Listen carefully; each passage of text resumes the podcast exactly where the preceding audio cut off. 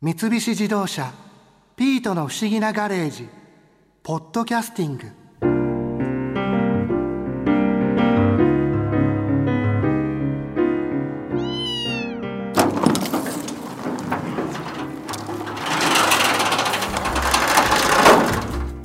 あマリア先輩こんにちは役所ご無沙汰ねいやー市役所の仕事が忙しくてでも聞きましたよ私が来ていない間に大変なことがあったんですってあんたいつから来てないんだっけえっと2週間ばかりじゃあ博士と薫が渋谷にデートに行ってえらいことになっちゃった渋谷事件って知ってる渋谷事件事件はこの前の土曜日2人が渋谷スクランブルスクエアの最上階の展望台スカイステージに登ってた時に起こったのよ本当に綺麗な夜景ですねカオル君ちょっとメガネを外してみてくれないか景色が見えなくなっちゃうじゃないですかお願いだからちょっとだけしょうがないな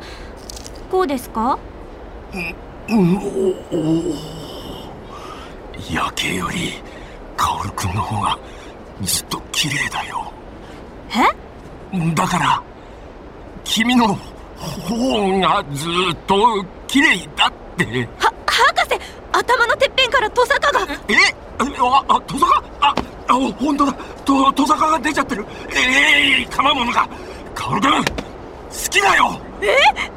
士何するんですかえ、シュッシュシュいえちょっとやめてよこの変態ッあ私帰りますカオル君あーそりゃ博士最低だわ渋谷事件以来薫は一度もガレージに姿を現してないの2人のデートの行き先はなんで渋谷だったんですか今渋谷が一番ホットな街だからよ渋谷ってそんなホットなんですか新しい施設が次々にできてるからねこの前渋谷に行ったら隣のおばちゃんが渋谷区役所都市整備部渋谷駅周辺整備課の中田和弘課長と話をしてたので録音しておいたわも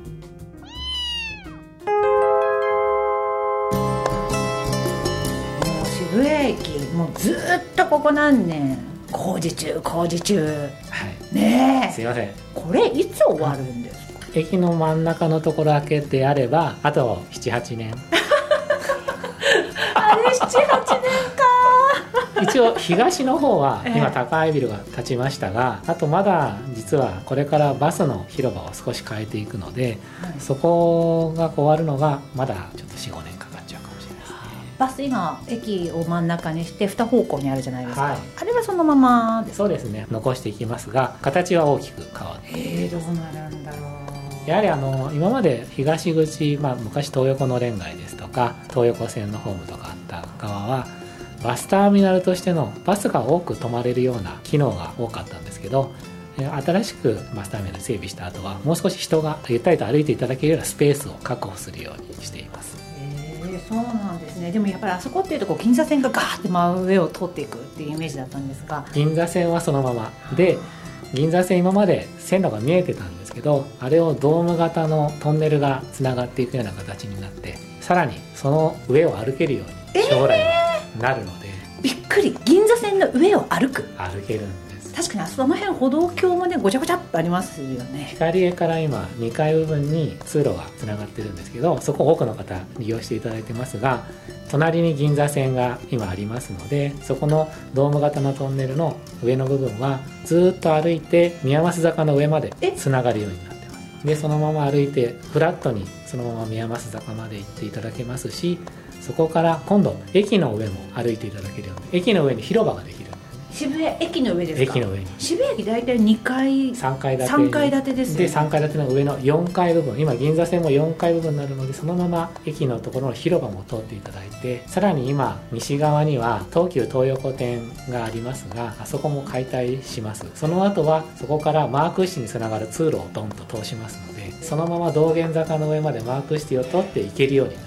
すごい何分短縮ですかねいやというよりもですねやはりあの渋谷駅はすり鉢状の形をしていて一番下の部分が渋谷駅なんですねで宮益坂と道玄坂それぞれ高低差駅から18メートルあるそんなにあでも高いあのゆったり登ってますもんねそうなんずーっと登ってるの登でりですよね実はちょうど4階部分ぐらいになるんですそねんなに登ってたの私そうなんです なのでマークシティさん実はあの一番上の部分4階部分なんですあそこをずっと歩いてきていただいてそのまま駅まで歩いていただいてそのまま銀座線歩いていただいてそのまま光の隣を歩いていただいて宮益坂まで行けるそうするとチーン楽ちんですねやっぱり障害者の方ですとか高齢者の方ですとかフラットな面で歩かれたいっていう方にはそういうバリアフリーバリアフリールートってよく言ってますけどこの開発の肝の一つですねバリアフリーにしていこうっていうよくあの原宿行く途中のその宮下公園どうなるんですか宮下公園あの4階建ての公園になって、 4階建てはい、ビルの一番上が公園になるビルになるんですかビルになるあれ今までは駐輪場の上にこう歩けるようになっててなんか本当にブランコみたいななのがビルになるビルです屋上公園屋上公園ですね全部つながってるんですかつながってるるんですなので道を挟んでも公園がつながって遊べますねちっちゃい子もこう、ねえもう非常に楽しんでいただけるんじゃないか無料ではいすごいですねそれ以外に地下の開発はどうなるんですかなんか昔あのあの辺こうやはりすり鉢になってるので水が溜まるんじゃないかみたいに言われていた頃があってそうですね、うんあの2000年のちょっと前にですね一回浸水しちゃった時もあったんですねそれでそれを機に西口、まあ、八甲側もそうですし今度東側にもできるんですが地下に貯留槽っていうのを雨水を貯めるための貯留槽っていうのがあってでそこに大きなプールみたいなのを作っていてすごく雨が降った時にはそこに貯められるようにしてもういた大丈夫になったみたいな話をよく聞きますよねそうですねそれ以外にも地下で何か工夫されていることとかこれから工夫されることとかあるんですか今回は新しく地下広場っていうのを東口に作らせていただきまして田園都市線と半蔵門線と東急東横線と副都心線がちょうど交わっているところに改札があるんですがこの改札からスクランブルスクエアや JR の乗り換えがしやすいような動線になるような広場を作っていますでちょうどそこにですね実は渋谷川が大体こう地面から地下1階部分ぐらいまで川の底があったんですね、はいでそこがちょうど通路に当たる部分になっちゃうので川をまっすぐ流れたんですけど、はいちょっと横に蛇行させてでその蛇行させたスペースを使って通路にしたりなので自然をも制してるんですねなのでちょっと地下広場行っていただくとここが渋谷川っていう渋谷川の底が見える っていうあの乗り換えしながら 乗り換えしながら渋谷の底をご覧いただけるようになって渋谷駅周辺すごく変わるんですねそうなんですまさにあの新しくできたビルの展望台からも見ていただけるようにこれからもまだああそこ変わるのかなっていうところはたくさんありますのでこれからもどんどん変わっていくと思います。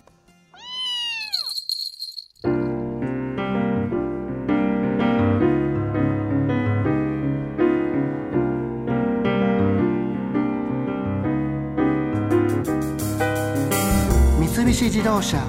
ピートの不思議なガレージポッドキャスティングこのお話は